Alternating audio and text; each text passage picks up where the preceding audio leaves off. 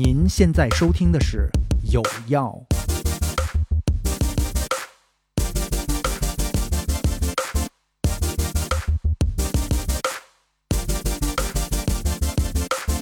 大家好，我是小飞。今天呢，我们聊一个非常有意思的话题，就是围绕着家，跟两个好朋友聊一聊。坐在我正对面的这位朋友，他是我一个前同事，以前也是广播电台的，啊，现在呢是音乐行业的从业者啊。我们知道，这个中国的音乐行业呢，一直以来呢就是稍微有点萎靡啊，但是呢，多亏有这么多朋友还在坚持着做啊，于是这个行业呢就越来越不行了。我们掌声欢迎 Suki。大家好，我是 Suki。另外一个呢，坐在我斜对面的也是我的一个老朋友了，著名家居设计师王恒老师。大家好，王恒老师，你的 title 太多，你要不自己介绍一下吧？我怕说错了。哦，这最重要的还是设计师，室内设计师，我觉得是这样。太多的话，比如我还有家具，之后还有这个。呃，自己的这个呃灯具，反正对，因为太多了，所以我就不一一介绍了。一个人代表一个产业链啊，对，全方位的，对自己在做闭环。对，就也也是特别开心看到这个恒田做的越来越好了。呃，那今天呢，我们聊一个这个跟大家都有关系的话题，就是家。呃，我一直是觉得家不只是一个房子。二位先说一说你们对家的理解是什么？家其实。这个呃，我们先讨论这个，呃，我们先讨论这个问题，就是在我的工作里面，其实我们是，呃，大家的心理是我要在做一个家，因为你和人本身自己人是联系到的，对吧？那其实对设计师来讲的话呢，家其实对每个人来讲是一个工具，哦，它是一个工具，它和人结合到一起，它才能形成一个啊，大家所谓的家这样一个概念。嗯，那家里，但我觉得现在对于很多人来讲，家就是个工具箱啊。因为人是工具人嘛，你晚上放回到工具箱里边，第二天再拿出来用，是吧？回家充个电。对对对对对。那实际上，实际上我们在做的家里面，家里真的需要什么吗？呃，你让我们现在这种工作的话，就是就是把感性那一面拿下去的时候，那其实我们看到的都是实际的，就比如说。家需要什么，其实还跟个人的息息相关的，这个是非常重要的。嗯，而且时代不一样之后，这个我们在看整个过程之中，去家的变化也开始发生变化了啊。比如说以往我们说我说家需要个厨房，但这件事儿现在不是绝对的。很多家里面的厨房基本上变成了一个很奇怪的一个占空间的东西，就是很少使用。但是它又占了可能十平米这么这么大的一个空间，变得很奇怪。而且有些东西是完全是席卷于我们文化的，啊，把我几年几千年的文化都给洗掉了。比如我们认为中国人的关系其实是人和人的关系，就是我在说我是谁的时候，像刚开始的时候，徐小飞就会说你要把你的 title 介绍一下，对吧？那其实你的你是谁这件事不重要，是你的 title 等于你，啊，就你的社会关系自然就写在里面了，对吧？那所以说我们就以前会特别重视客人这件事儿。但是你发现现在客厅也没什么用，对吧？所以说它具体的你需要一个什么，就会越来的越怎么说，就是越来越越具化啊，越来越具体化。比如我需要什么，我需要健身，就发现你现在客厅有的时候变成一个健身房了，嗯啊，完之后你说我需要个，我要给你做个好的厨房，说我不好意思，我不做饭，我不需要厨房，我为什么要有厨房？对吧？呃，我能去解决我这个心理安全感呢，我就给我放一个电磁炉就可以，嗯。那你看，这个家里面开始发生急剧的这种变化。哎，这个让我想到，比如说欧美人他们的那个房屋，它很多是真的是根据地域特色，还有根据这个不同人群的需求来定制的。就比如说城市里那种 shoebox，就是那种公寓楼，一个一个都都一样的那种小小空间。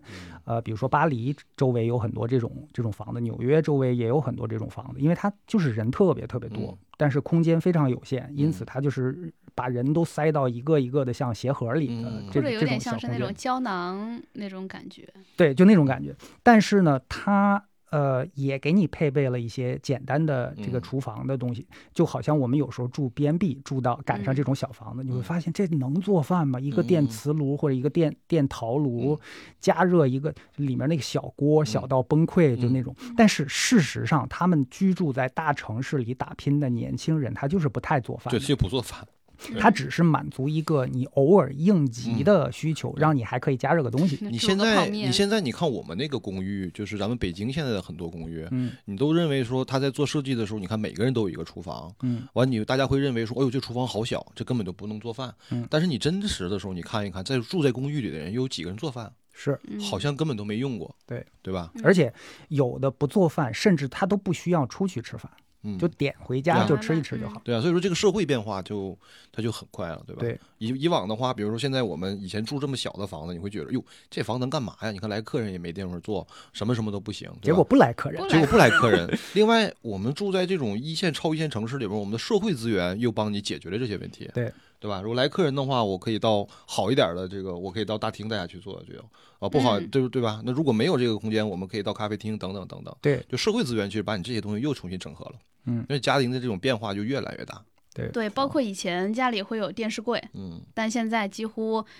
呃，年轻人家里呃依然要求要电视的其实不多，他可能换成了投影，嗯又节省了很多的空对，间。就每个时代的投影变完全不有那么讲究吗？就是直接看手机。我认识很多人，他人就看手机。家里面有各种手机和嗯平板的支架，嗯但是没有电视，没有电视没有什么投投影也不一定看。嗯，呃，所以我觉得真的就是应了王恒说的那个话，变化太快而，且省了很多空间。你没有那个电视柜，其实那一面你能干你往前，推推个几百年，嗯，你家里没有个院子都不能是一个家，嗯，对吧？那你平时吃菜的事解决不了。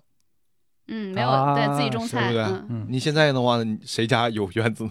有多少家能有院子的呢？对，而且我觉得刚刚小飞也提到，包括那些小炉子呀什么的，或者是所谓现在开放式厨房，感觉这可能跟中西方的饮食也是有一定的关系的。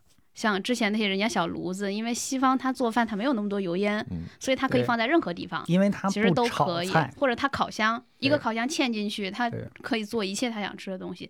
但是在中国，因为我就遇到这种情况，在北京很多的公寓它是电磁炉，因为北京的规定是，嗯如果你没有明窗，好像嗯是不可以有燃气的，对对吧？所以没有燃气就是电磁炉，而这个事情一直会被我妈诟病。嗯她每次来北京，她会觉得没有那个明火、嗯炒菜嗯会让她很痛苦。嗯嗯，啊，会展示不出来她的厨艺。呃，其实现在这个这个真是叫科技改变着，我们生活也在改变。有些人不需要厨房了，为什么不需要厨房？他在桌子上随便放个小厨宝就把这个问题解决了。我感觉包括你们露营的那些东西，其实在家里都可以直接用了。确实是可以的，但但是对吧它肯定还太耗时是比不了间了吧？那对个，它啊那比不了真正的那个就是厨房用具，因为很多高科技的、精准的控温、控火什么等等，还有除油烟的这个功能，我觉得就是你说的那些，我相信是有一些露营爱好者是在实践的。对，他会把家里弄成那个，把露营的东西对就当做家具去而且。我刚刚开始玩露营的时候，我还很兴奋的跟身边很多朋友说，就是露营这些装备特别适合用于那种就是你租房住的人，嗯就是比如说假设我经常需要搬家的话，嗯那我那些东西很轻便嘛，就随便折叠一打包就就带走了。然后另外呢，也能基本上完成衣食住行就这样的基本的生活需求。嗯而且呃，还有一个大前提就是你真的在家里能做几顿饭，对对吧？嗯就是像像我这样喜欢在家里做饭的人，现在是越来越少了，是因为不需要。简单来讲就是不需要。现在不是现在是这样，你看啊，比如说，呃，你刚才我说提到厨宝，就是个厨宝这个小东西，它可以解决你没有灶、没有燃气啊，之后你烟大，你可以把这些东西全部拿掉。你的厨房就等于我有我需要一个水池，我需要一个操作面去切菜，嗯之，后我需要一个放厨宝的这个位置，厨宝是个啥就是所谓的这个炒菜机器人儿，啊啊？对吧？就是你只要你对你的就是不要追求妈妈的味道这件事儿，对，完了之后呢，妈妈的味道是味精的味道。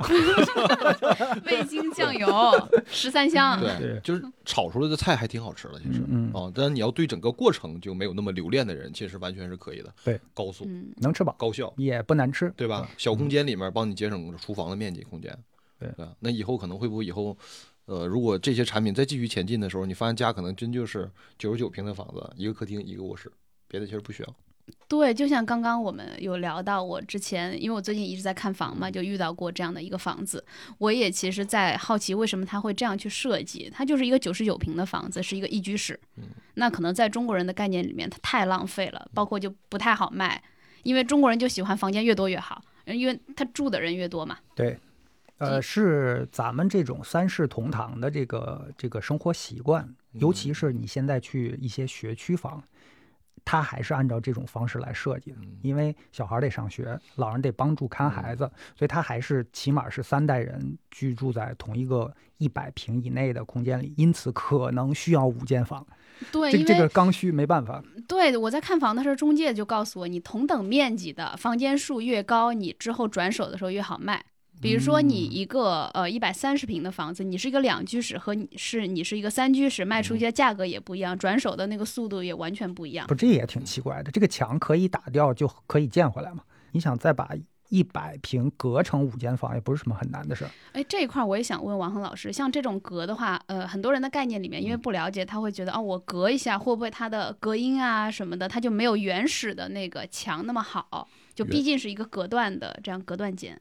正常原始建筑的时候，其实它就是材质本身的密度，完了影响了这种隔音。你要是自己做的时候，随便怎么做做，我觉得都会比原有的隔音好。对，因为你会针对这件事儿做。而且你发现现在的新盖的楼越来越不隔音了。嗯嗯，因为它轻体，它现在用轻体砖嘛。嗯，以前红砖的话密度高，轻体砖密度低，所以它又轻，对吧？哦，它首先整个的那个在建筑的时候，它让整个建筑本身的就是这种自己的这个这个重量就减轻了，嗯，对吧？那不就安全了吗？对，对吧？啊，以前那个红砖密度高啊，以前我还听人说过，说某个小区闹鬼，哦，就是因为那个小区经常是是单身的人住嘛，呃，就是户型也不大，就老半夜能听见有人说话，就是特别害怕。后来发现 啊，隔音隔音不太行。其实你就是最简单的轻钢，就是这个石膏板。嗯啊，石膏板加上隔音棉，这个完全它的这个密度就会比我们现在的那个轻体砖要好很多。其实反而这种大空间的更好改造，对，要比原本承重墙多的要好改造多了。你还是承重墙越少，其实你的未来可变性就越强，这是一定的。嗯。所以其实未来的家，它的那个概念就是更多的是定制化的，不大像我们以前觉得家就是一个某某一个固定的概念，以后就完全根据每个人的习性不同。但是比如说，如果有些人像你这样喜欢做饭的，其实厨房就必不可少，有没有办法用特别简单的东西来满足你这一块的趣味或者是需求？嗯，哎，小唐他们最新。租的那个工作室里面也是相当于是商住两用的嘛，但是他那个房就特别奇怪，就是没有煤气管道什么的，就是家里你想做饭，你只能用电的，自己想办法。就是他没有考虑到说传统的那些居家的那些需求。我觉得这个就是可能就是现在一个很普遍的现象了吧？对，肯定的，肯定的。嗯，但是。但是在买房的时候很奇怪，如果这个房子它算是，比如说同一个小区，它有几栋楼是没有燃气的，那这几栋楼一定会价格非常便宜。嗯，如果现在我们再去买房子，其实并不太介意这件事儿。对我当时也说，我说我不太介意说有没有燃气。对啊，但它相对来讲呢，价格就便宜很多。对，跟你们一聊，我突然发现我很老派，就我还挺在意这些。在意有燃气，对吧？对，就是在我看来，家其实都包含什么东西？大体上几个方面。嗯。家这个词儿，既是家庭，嗯，因为就是人嘛，嗯，我觉得一个人代表一个家，这个就感觉挺挺挺可怜的。因为我觉得我一直跟身边的很多朋友说，就是你可能觉得自己不需要成立一个家庭，但是人生当中有很多事儿是一个人没有办法去面对的，嗯，就是有的太冷血了，太现实，冷冰冰的，夸那儿。亲人过世，什么生病，什么各种事情，就是不是你一个人能面对的。有时候可能在你最脆弱的时候，家人有一个肩膀，或者有一个什么什么一个举措，就会让你觉得，哎，那关你就过去了。但是没有的话，你完全靠一个人，你有可能会，我不知道啊，可能我这个人比较脆弱，我不知道会不会现在的人已经变得就越来越越坚强了，你知道吗？一个人可以面对所有的东西，但是我是做不到的。所以对于我来讲，家首先代表家庭。然后其次呢，代表家居，就是这个空间以及空间里的各种物件。然后还有一点呢，就是呃，家要承载一部分的生活方式。之前那个我们装修这个那个海淀的那个家的时候，跟王恒老师他们的团队。沟通的时候是经过了长达小一个月的这个这个采访期，就特别像是上一个卫卫视的节目，就是各种编导过来采访，你就把你问个底儿掉，你知道吗？你所有的爱好、所有的需求、所有的生活的小小的细节，什么 挖不挖鼻孔啊，什么什么起不起夜，所有的问题都要问。跟他们在做这个装修前采访的这个过程当中，其实帮助我自己剖析了一下我自己的生活。我意识到了一个特别大的问题：我爱好特太多，嗯我没有办法把我所有的爱好全都强加于家这个概念当中。嗯举一个特别简单的例子，呃，就是人是需要大自然的，你能把大自然囊括到你家里去吗？这不是有没有钱的问题，是不可能，是吧？嗯 但是家里面呢，呃，我其实又不太能接受只是回去睡觉这么一个功能，我还是愿意把我一些的小爱好、嗯。小收藏能够放进去。但是我我跟他们在聊的过程中，我发现我要把握这个度，嗯有一些东西就该淘汰就要淘汰，那有一些东西该放到别处就放到别处。然后这个时候呢，我就意识到了一个特别重要的一个点，就是工作室真的是用来工作的吗？工作室是用用来逃避生活的吧，不是，也可以是个库房，是吧？就也可以是你把你家里面承载不下，但是你又割舍不了的一个东西，一些东西。放到工作室里面，就比如说王恒老师他们工作室，也是有他很多的自己收藏啊，就买的一些物件啊，嗯呃，自己的我的我自己的家里空无一物，但我的工作室是满满的。嗯。就是日本啊、欧美有有少数的那种极客或者很很就是那种顶尖的人才或者是怪咖，就是喜欢家里面空无一物那种状态，就不是家徒四壁啊，是真的是他觉得他不需要的东西他就不往家里搬，所以家里有可能他觉得床垫合适，OK，那我床我不需要了，我只把我用的东西放进来，所以就经常去到那个家里面，你会觉得是是一个。这是刚搬走啊，还是刚搬来，就不知道什么状态。然后呢，有一个日本的一个设计师，一个一个大叔，他的家里面，我看他采访的时候，真的是空无一物，特别诡异的那种状态。但是我就觉得这不可能啊，这这不合理无，法生活。勾起了我的这个好奇心，然后我就开始扒他，我就发现大哥的就是是一个工作狂，他很少在家里面嗯干啥，就基本上回去睡个觉，有可能都不一定每天回去睡觉。所以他家里你说需要啥，对吧？呃，但是呢，他的办公室里真的所有的东西就是卷宗什么堆到天上那种，就各种收藏的乱七八糟的东西，各种案例、各种道具什么，就堆的到处都是。嗯就是我看他的时候，我突然意识到，哎，不是所有东西都要放到家里面去。工作室其实变成了一个他的生活空间，就是家变成了一个家的延伸，就有点这个这种感觉，就包括他的个人品味的延伸、收藏的延伸什么等等等等。把客厅搬出去了。对，而且会客有时候会在工作室里会客，大家发现了没有？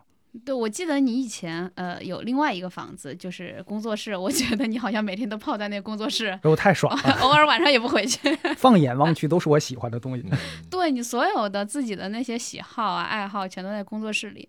但是我自己有的时候，嗯，觉得家就像你刚刚讲的，我会有一个分寸，我不会把所有的爱好都放到家里，是因为我还是觉得人是社会性动物。人是需要出去的，我需要把一些东西在我家里没有，我必须要出去，比如说健身。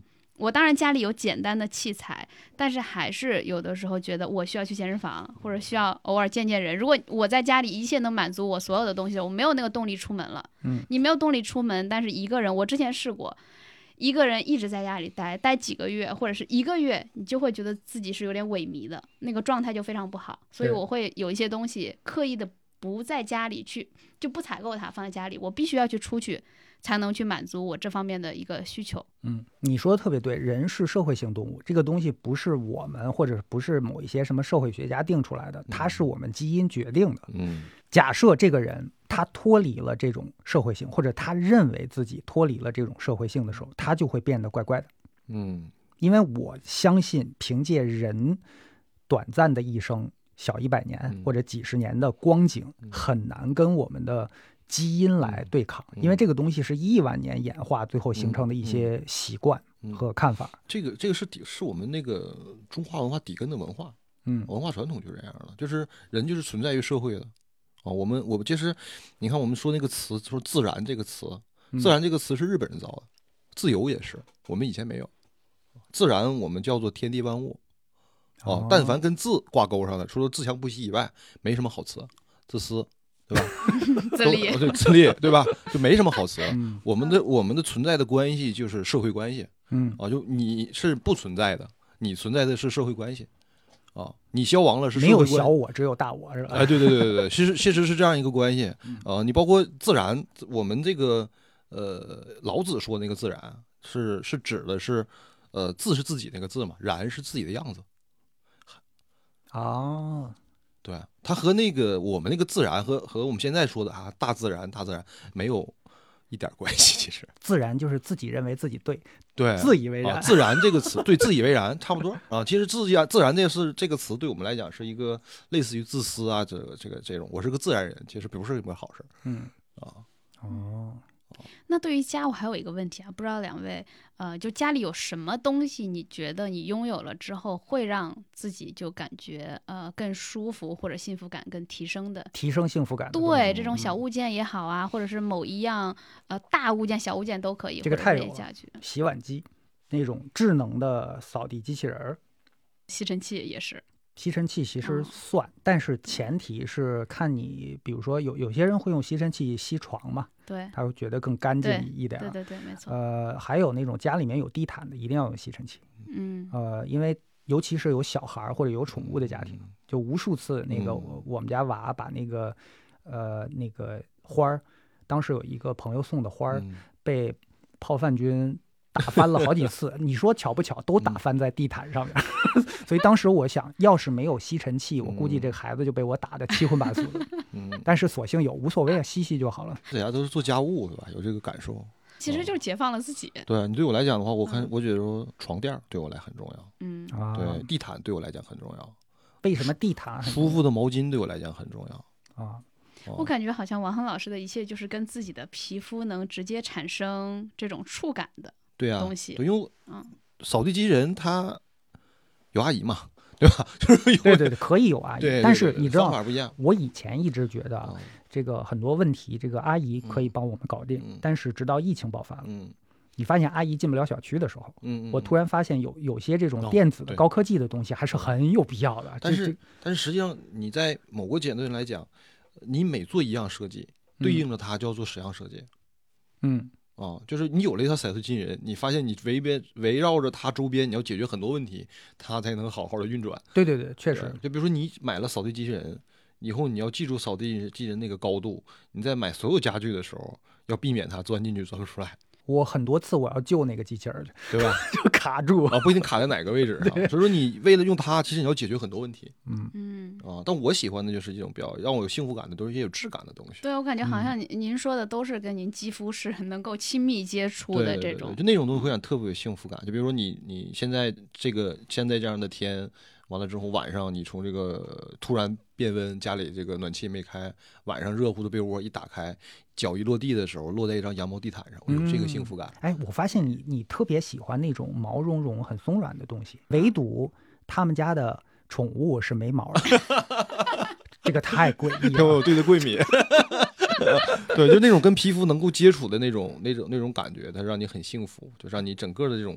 幸福指数提升嗯，嗯嗯啊。而家里的每一件东西都会让人去选择床单儿等等等等这些东西。嗯，对吧哎，对我来说还有一个东西，浴缸，嗯，对浴缸我来说是浴缸是幸福浴缸体感很高啊，你们都是浴喜欢习惯性用浴缸的人。我不是习惯性，我觉得不是习惯性泡澡，而是就是它是习惯性解压，对，而且我的哦不是，大家一听你这个口音都觉得你爱泡澡没有什么不对，对吧？你不用刻意去解释这个事呃，儿。不不不不，其实我自己还在家搓澡。对，对我家有那个搓澡巾，对，别人看着都不知道干嘛了。我女朋友南方说你干嘛的？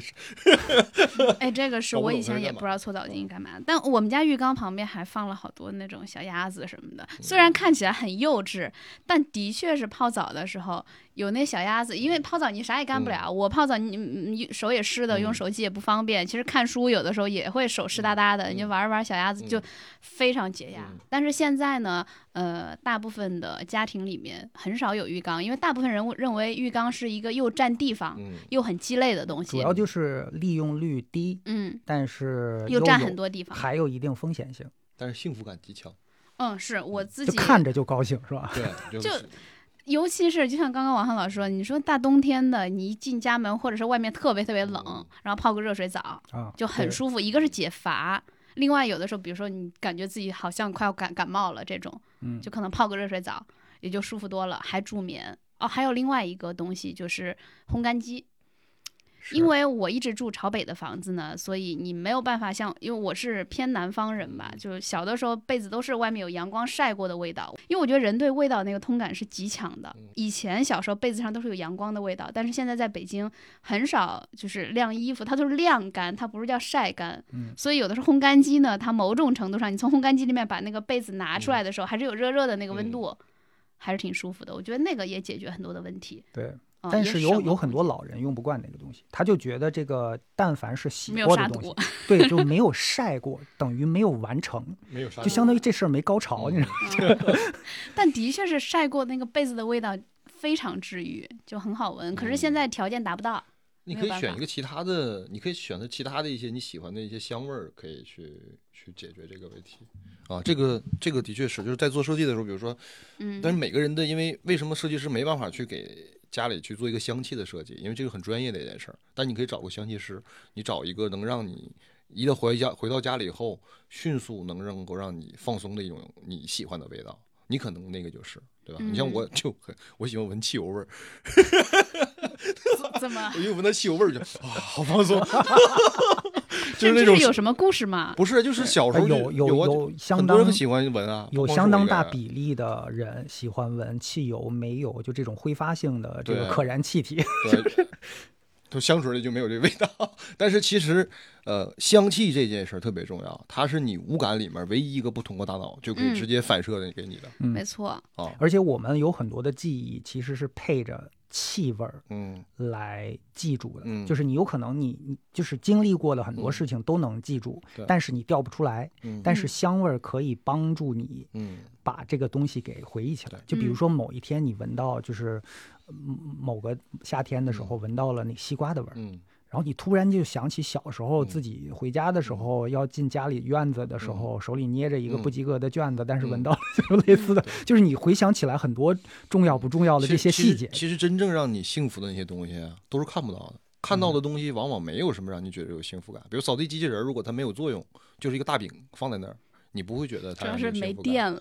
对吧？就像一个塑料大饼似的放在那儿，就你不会觉得它有幸福感。对，但是它是它是帮你解决了一个一个一个你看不到的问题，这个时候你才会有那种幸福感，就触感、嗅觉啊，都嗯会让你很有强的幸福感。我觉得幸福这个事儿吧，本身是一个挺悬的事儿，因为它没有固定的标准。对，但是它也有判断的方式。比如说，嗯。当年有一位很厉害的嗯，大哥叫马斯洛，他通过一个金字塔就嗯把这个幸福给通过递进的方式给嗯你演化出来。嗯。就基本上，为什么金字塔下面都是一些关于生存涉及到温饱的这种嗯基本的问题，嗯。就是只有这些问题，包括什么健康问题解决了，你才能往下一层走。对。就应该是上一层走。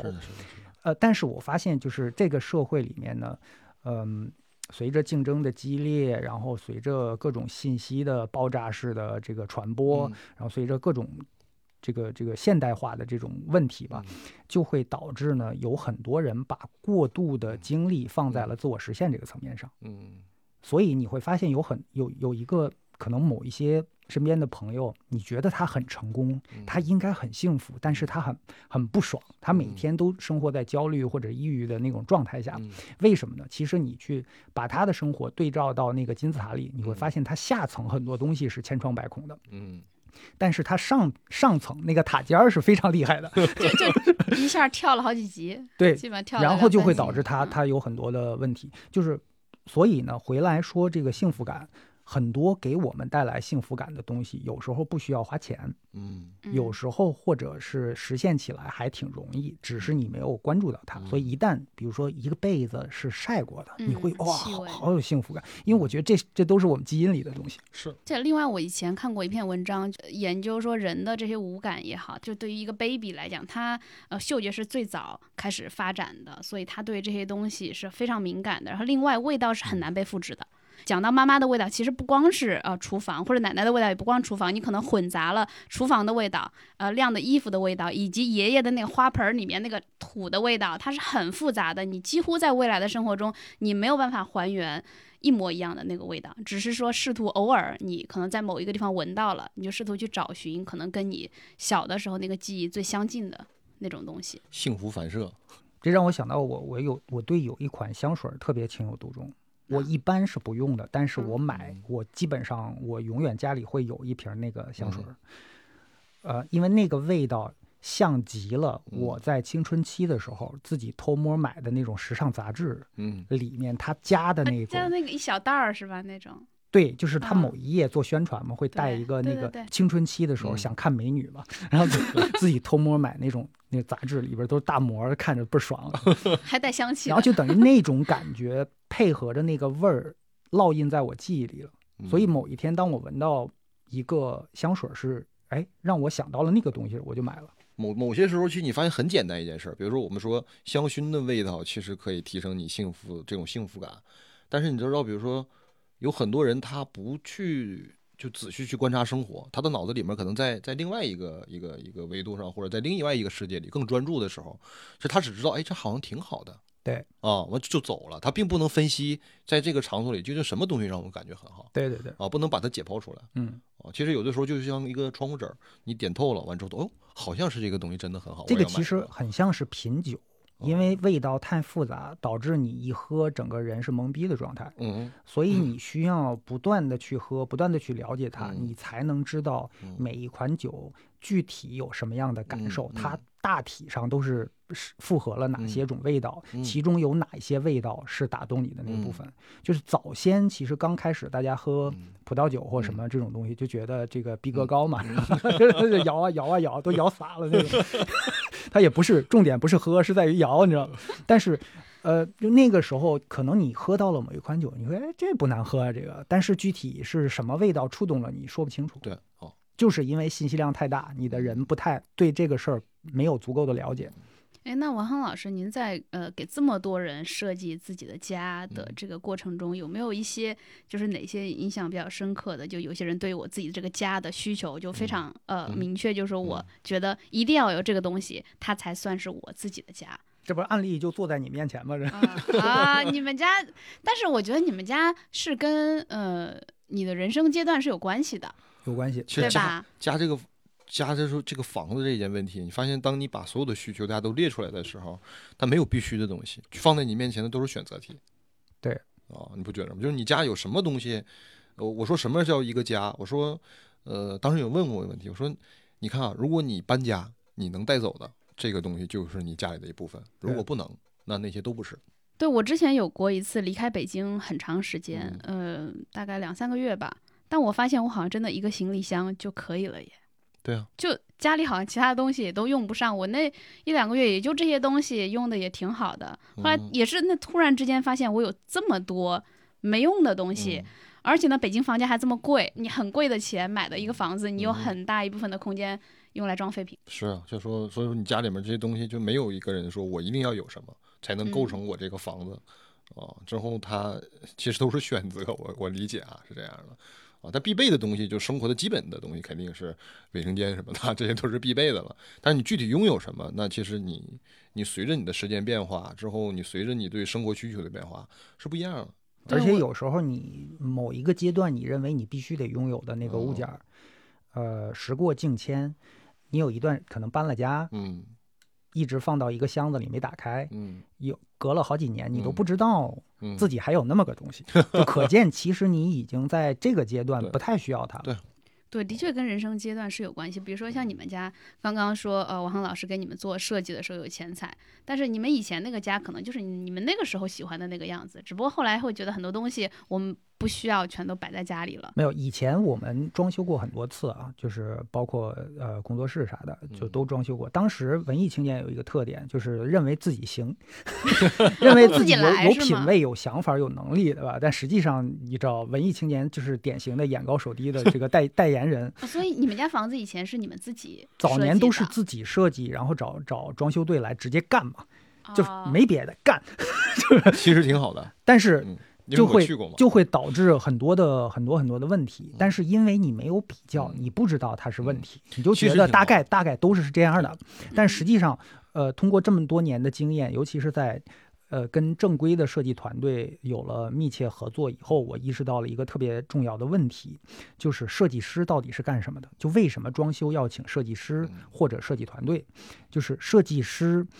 他们有大量的知识和案例的储备，嗯他他专业。专门研究这个东西对，他看过的房子，他看过的那些材料，他嗯看过的各种家居的这些道具，比你多得多得多，对吧？嗯比你吃过的米可能也，呃，也差不多了，就那那个意思吧。所以他们最大的作用就是把正确的理念、正确的理念和你的个性化需求巧妙的融合，并且最终落地嗯成你的家。就是你的很多想法有可能是 OK 的，嗯。就跟写歌是动机是 OK 的，但是因为你没有那个你你没学过那么编曲啊、乐器什么的，可能你完成了之后，你浪费了这个想法，就它嗯。没有那么好用。但是其实设计师就是要保证，他有可能他会把你一个不靠谱的想法扼杀在摇篮就是足够强势、足够厉害的设计师，他会告诉你这个不合理，怎么不合理，为什么嗯。不能这么做。而且另外这些设计还有装修都是有预算的，有的时候你嗯想的那个东西，它在这个预算之内是没有办法哦这个实现的。很重要，其实对不对它你没有办法实现，有的可能会觉得说，嗯那既然不行，我自己上，那最后有可能搞的就完全不是对，你就是想象中的没有预算的，设计是根本谈不上落地的。对吧？但是大家记住啊，这个预算只是一个参考，嗯因为嗯其实设计师啊他也没有办法完全精准的把控对，反正我没，看过省的，我做十八年了。就没有少的，永远是对超了再往上。没有没有没对，没见过少的，因为有些东西它，比如说，呃，它包括现场可能会有一些变化，完了，包括可能就是我认为的，因为毕竟还是设计师一个主观的在认为，我认为这个东西合适你，对吧？啊嗯，，但是呢，呃，其实你自己对预算这个东西又特别的不敏感，呃，我打比方说，我说给你选了个一千块钱的地板，我已经觉得已经非常合适了，性价嗯比非常高，但是你走到街上，你非要买两千的，啊，对，哦，所以您会遇到这种，就是设计师从他的角度来讲，我是按照你这个预算帮你选的，但是嗯是这个房主或者客户本身他自己要选一个贵的，因为你从某个角度来讲，我们能去定的，第一是价格啊，这个价格先先做一个维度，之后呢，我们从它的品质，对吧？完之后说我们的社区需求，比如说它是什么颜色的，之后它是什么质感的啊，它能它能带来什么？那这几项其实我们就确定这个地板能不能买了。但是还有一个就品牌概念这个事儿，不是我们能去解决的。有些人你就可以买一个呃二二十块钱的这个白 T，有些人就一定要买那个大牌的白 T，那这个大家的需求是完全不一样的。嗯对，用魏小辉老师的话，都是穿二十次是吧？对 洗个十几二十次就完的，对但是他可能就就那个是不一样的。对，完你面对的人在在在多的时候，你发现每个人的想法其实完全是不一样的，在这方面，你没办法就是说一概而论说，我认为这东西好，所有人都可以用。对，而且这个甲方啊，心态一定程度都是一样的，就是嗯他可能没有那么了解，但是他他认为。我要你干什么用的？你就是帮我实现这个想法的，是吧？但是你看，好的设计师还是可以，反而可以帮助这个客户控制预算，或者控制这个成本，是控制啊，对吧？对，是控制的。嗯哦就是因为控制了，所以才超了二十万。这要没控制，没控制我跟你讲，直接奔五十走，你只要给一个预算，给出了一个概，给出了一个范围，其实你就在控制。嗯控制的完之后，你抄的多与少的问题嘛。我觉得现在的啊设计越来越复杂，它复杂在哪儿呢？就是前些天我提个概念，在公嗯司我说叫师者如一啊。为什么叫师者如一？我们现在的设计也不单纯的仅在于你能看见的设计了，我们都在背后里面在做很多大家看不到的设计。比如说前两天我去参加一个呃某大赛，完了我当时做评委，所有的这个年轻人、年轻设计师，但是他们经验比较少啊。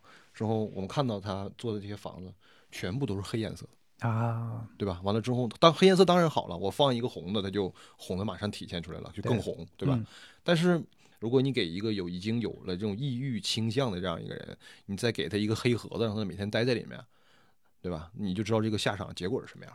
我我觉得从嗯这个设计作品的角度啊，假设你你把假设你是一个设计师，换位思考一下，你肯定愿意接什么美术馆这种活儿。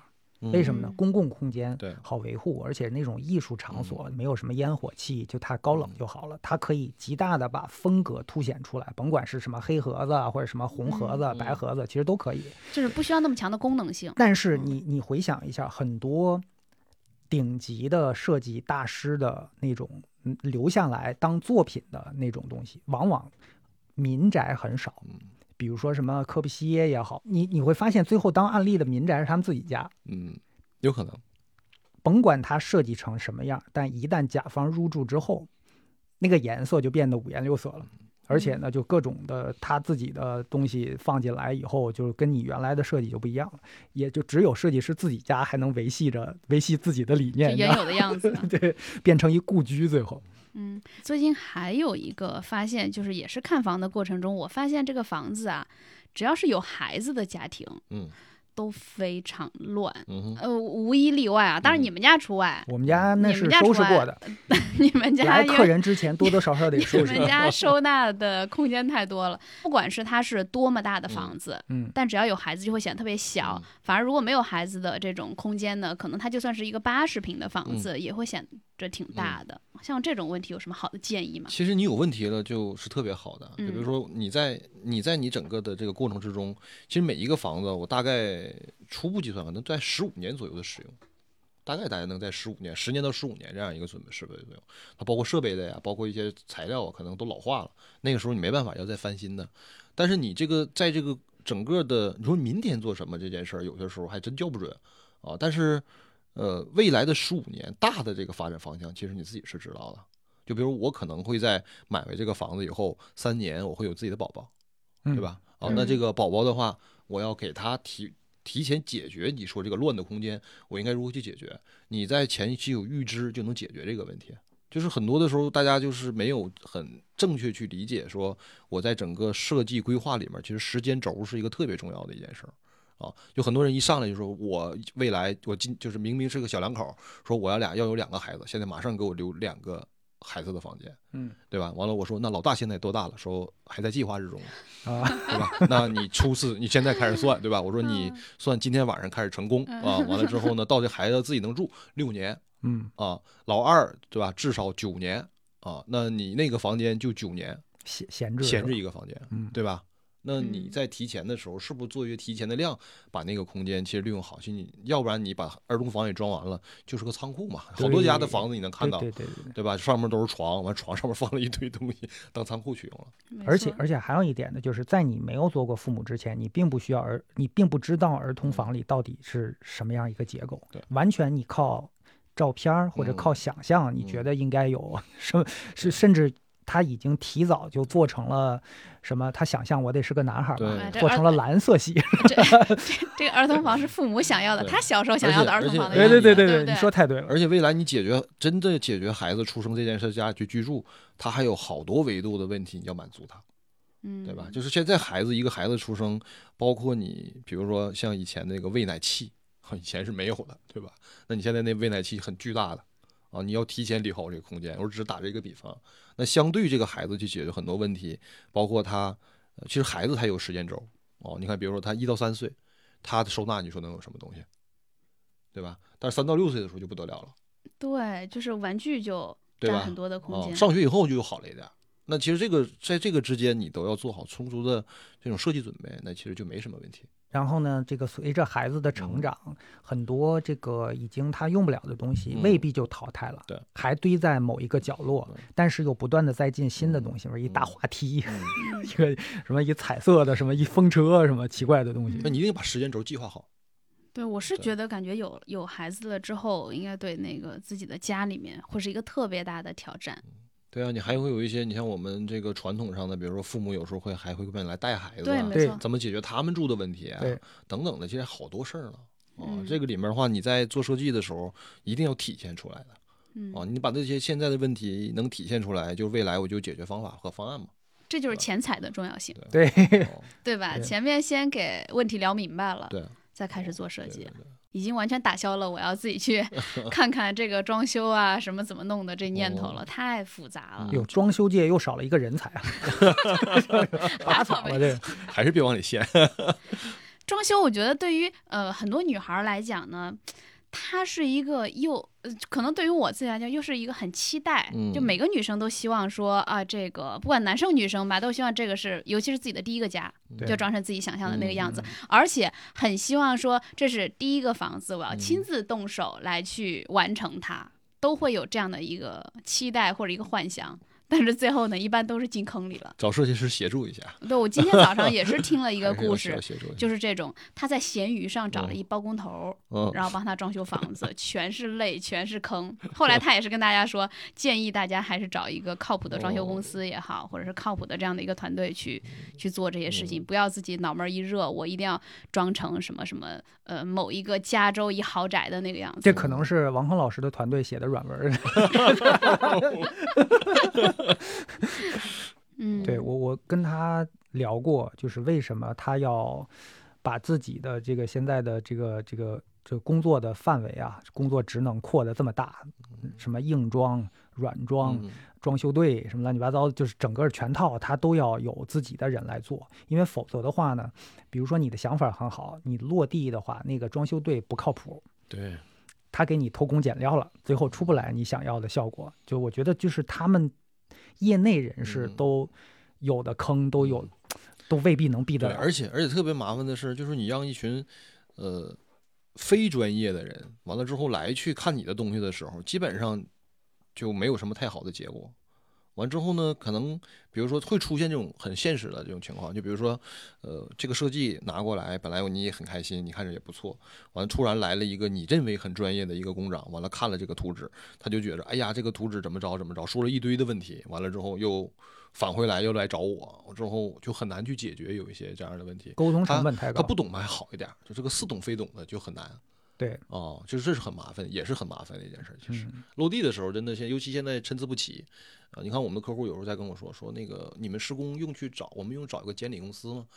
我说你可以找个监理公司，但我建议你找一个高级的监理公司啊。那这个这个行业里面其实还是能力能力这事儿还是挺重要的，任何行业其实都是分层。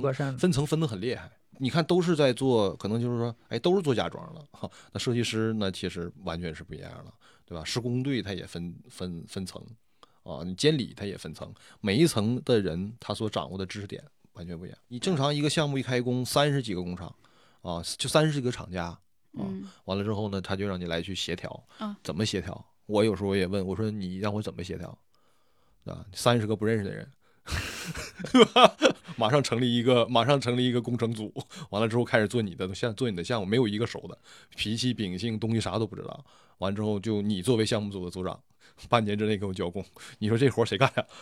换成这任这个项目，我感觉一开工就是天黑了，请闭眼。对吧？这个就干到哪儿算到哪儿吧，对吧？往前推着来吧，那只能是这种状态了。真的难怪是我身边有几个朋友都跟我说，差点这婚都结不了了，就因为装修的过程中，那个夫妻之间或者情侣之间就会产生各种各样的矛盾呐、争吵啊，最后可能婚都结不了了，因为一般准备婚房嘛，结婚前装修，就不要装修是吗？这也这也是一个 我觉得对于两个人关系的一个试炼石啊。真是，我们都说这个旅行是比较能考嗯验这个两个人是吧契合度的一个事儿，然后我们也说露营是可以挑战就是两个人的契合度，但我觉得装修就加起来都不如装修狠。对吧？我好几个朋友都说，因为呃要结婚了，买婚房，首先买房的这个过程就已经会可能，如果尤其是共同买房，会产生很多的矛盾或者是意见的不吻合，谁让步谁妥协。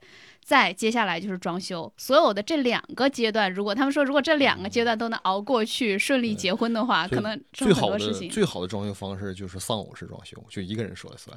但我遇过丧主式的装修，就丧主，对啊，就是他们家就属于丧主式，找不着找不着房子主人。一年没出现过。这这种是不是这种是不是每天都在找你去看看，你去看一看。我不看，我不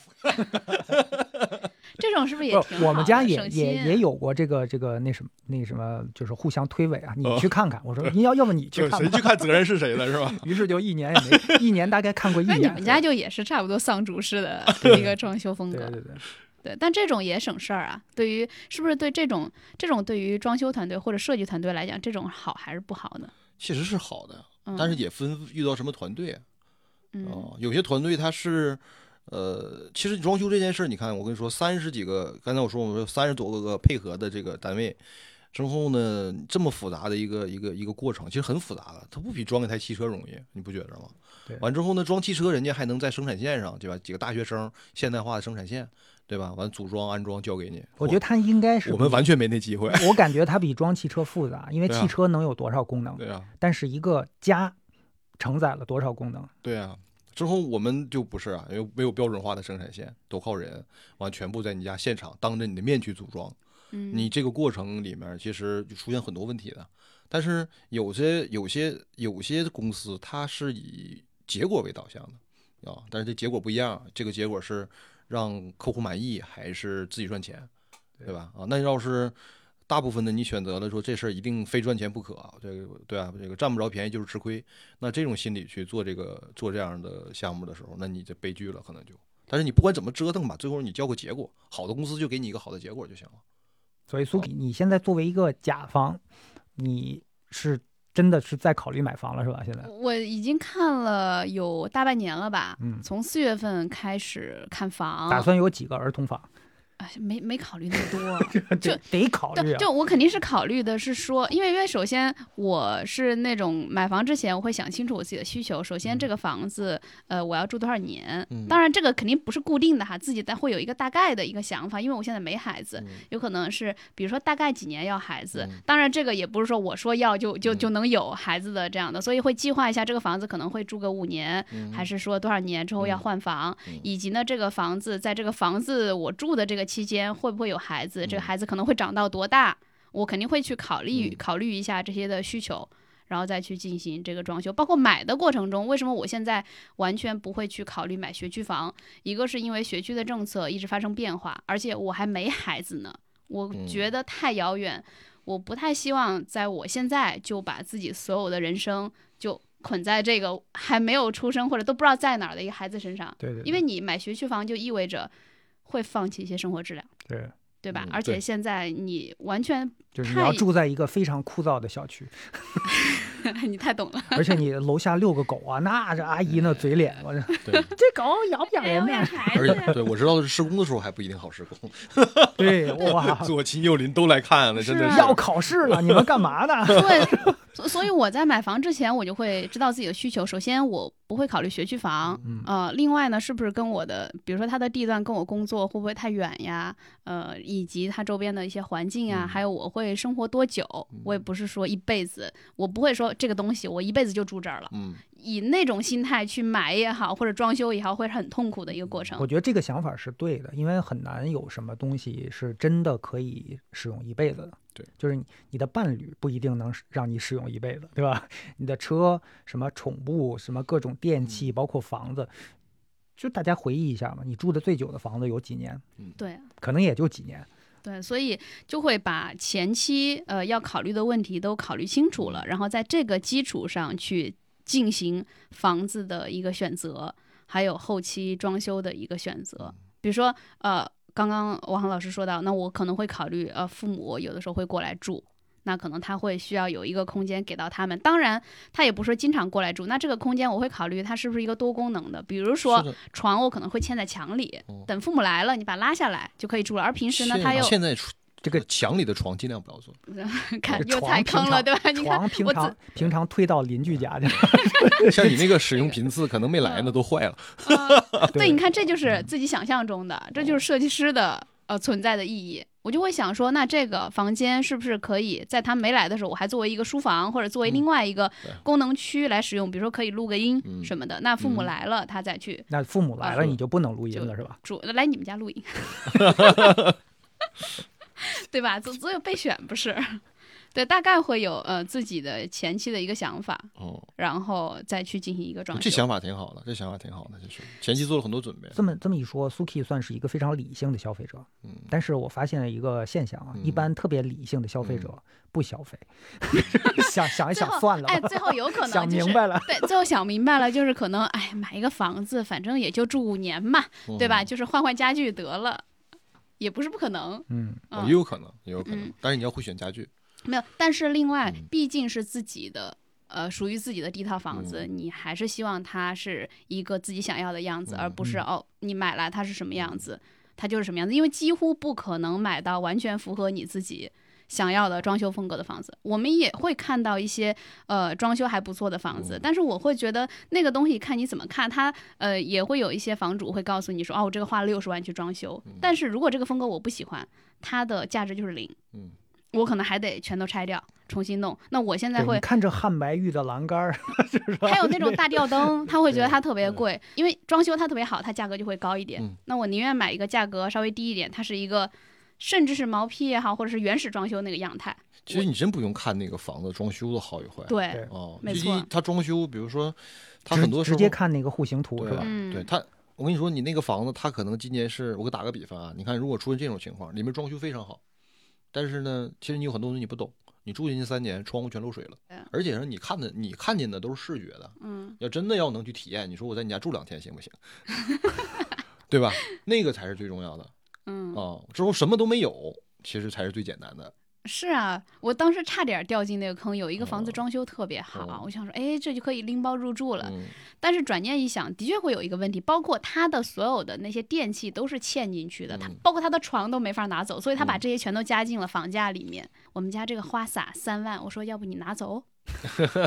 就所有的这些东西的话，包括如果它是嵌进去的，嗯这些东西它是有保修期的，嗯它是会容易坏的。对啊，对吧就真的要好好看一看的。三万块的花洒，花洒，嗯你，得看它出水好不好。对，他说他三万块光有花洒洒还有啥用啊，窗帘六万。哦，我当时说这些你要不全拿走，然后你把那个价格你给折回去。嗯你看我们在整个审图的过程之中，我们改了很多版，就是其实大家没见到我们的设计之前，往往我都会改很多版啊。当然，挺呈现的给大家就只有一个。但是我前年前些日子，我们就有人在问说，王老师，你的你在确定这个效果图行不行的时候，你第一眼看啥？我说看我喜欢不喜欢。如果第一眼看上去我就非常喜欢，这个方案就过不去了。怎么讲？但凡我们现在喜欢的东西，是一定有时尚元素的。哦，对吧？这种东西是很快就过时了。嗯，我第一眼搭上去，哟，不错，这个设计，眼前一亮，心情一高兴，完了，马上第二句告诉我，好好再看一眼。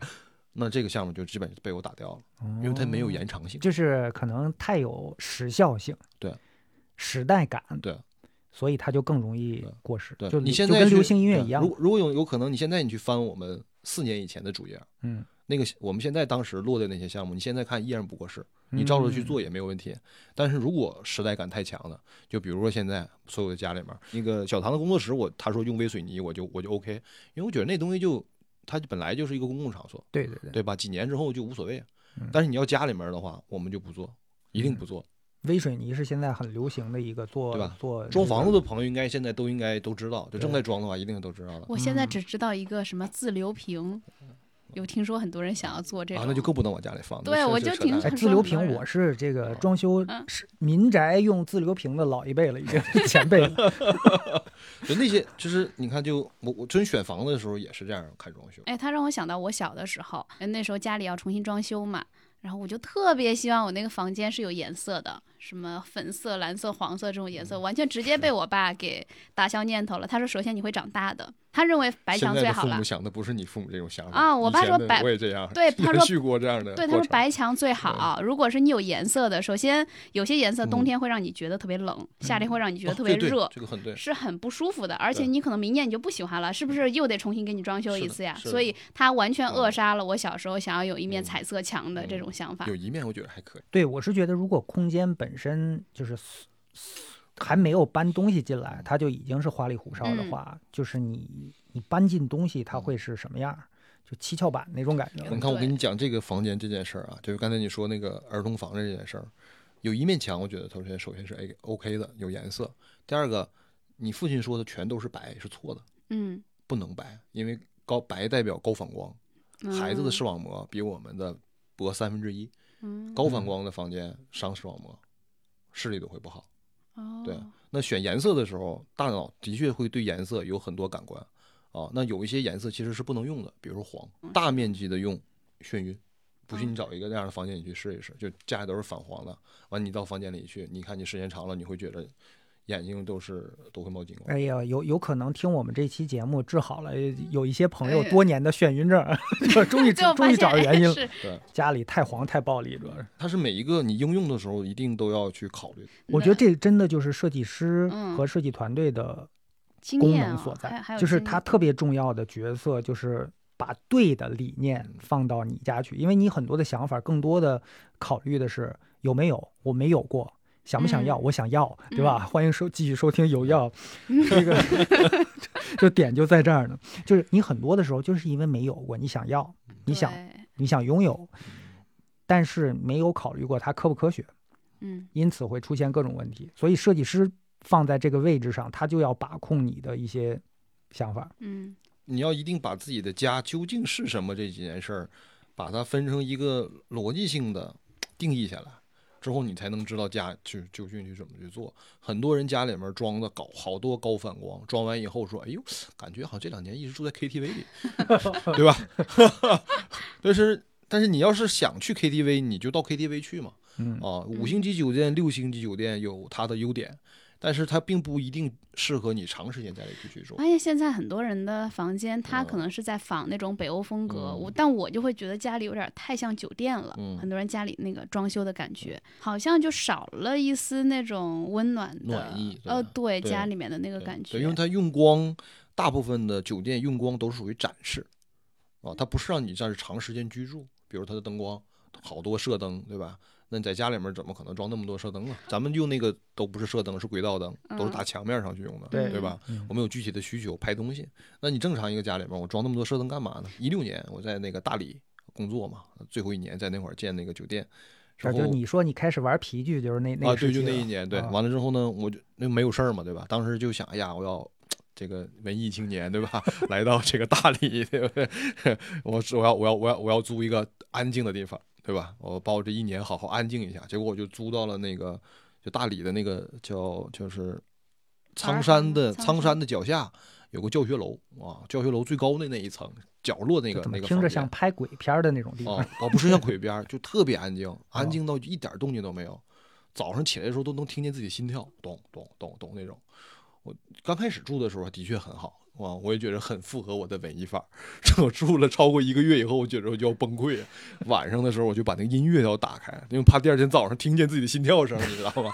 那就是治好了文艺病。对，但你你偶尔的居住是可以的。对你要长时间在那种时间去居住，那人会病的。所以我我一直特别不认可，就身边的一些这个文艺青年，就那种我要逃离喧嚣的都市，我要搬到这个乡下去居住。嗯我觉得可能有人能 hold 住那种呃生活的这个一百八十度的改变，嗯但是我 hold 不住。所以对于我来讲呢，我可能愿意去体验不同的状态，但是总体来讲，我还是愿意住在正常的小区里边儿，就是周围方便一点儿，对吧？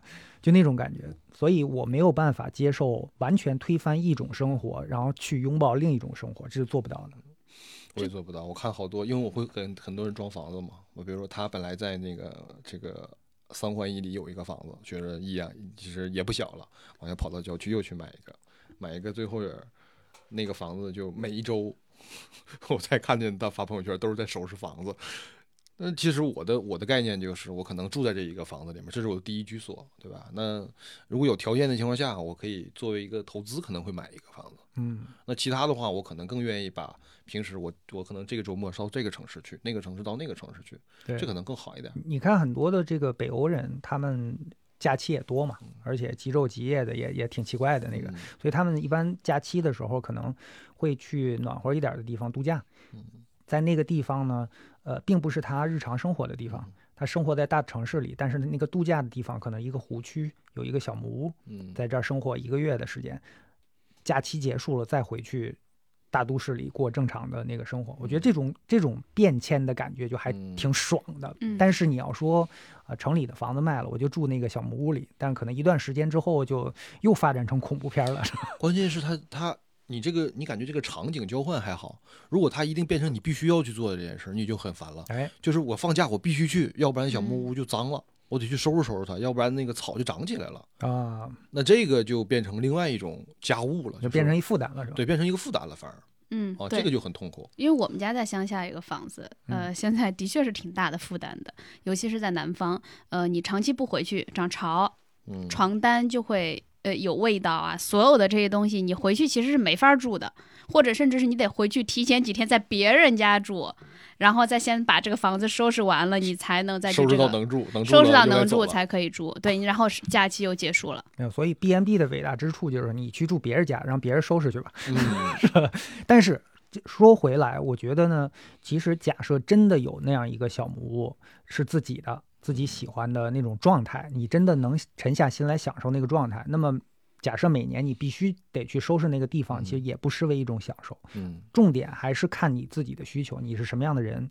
嗯。你嗯。你要什么样的东西，你能不能，你是不是真心的需要那个东西？我有一个朋友刚刚装修了他们的那个那个家，嗯呃，是一个独栋的一个别墅，但是呢，他是做视频工作的，就他平常会有一些这个同事、一些员工，呃，也在家里面，就是他家的一部分是工作室。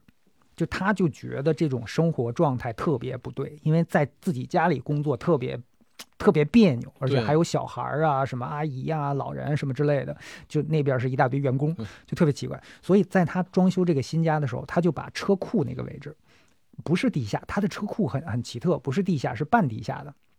所以呢，能有正式的一个入户门走进去，就是原来的那个车库的门儿，它改了，改成一个可以进去的一个一个门，嗯是从地面走走进去的。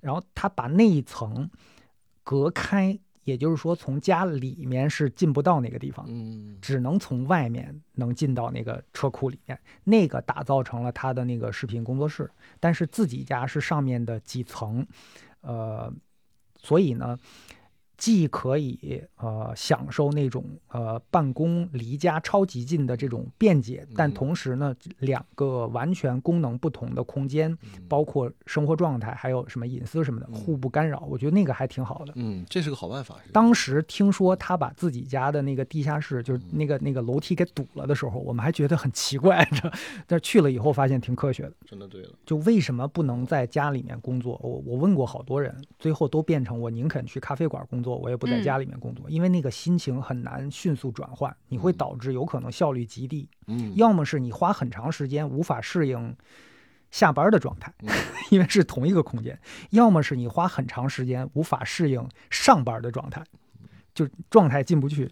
对啊，所以很多人想要成为自由职业者，但并不是所有人都能够适应。或者是适合成为自由职业者，自由职业者，我觉得就得满足你刚刚说的那些，你能够迅速的切换你的生活跟工作的那个状态，因为你是自由职业者，有可能你早上还在忙家里的事情，然后下午就得立即处理一些工作上的事情。对，我觉得成为一个自由职业者挺难的，就不是嗯每一个人都适合这种状态，因为他需要很强的自律性。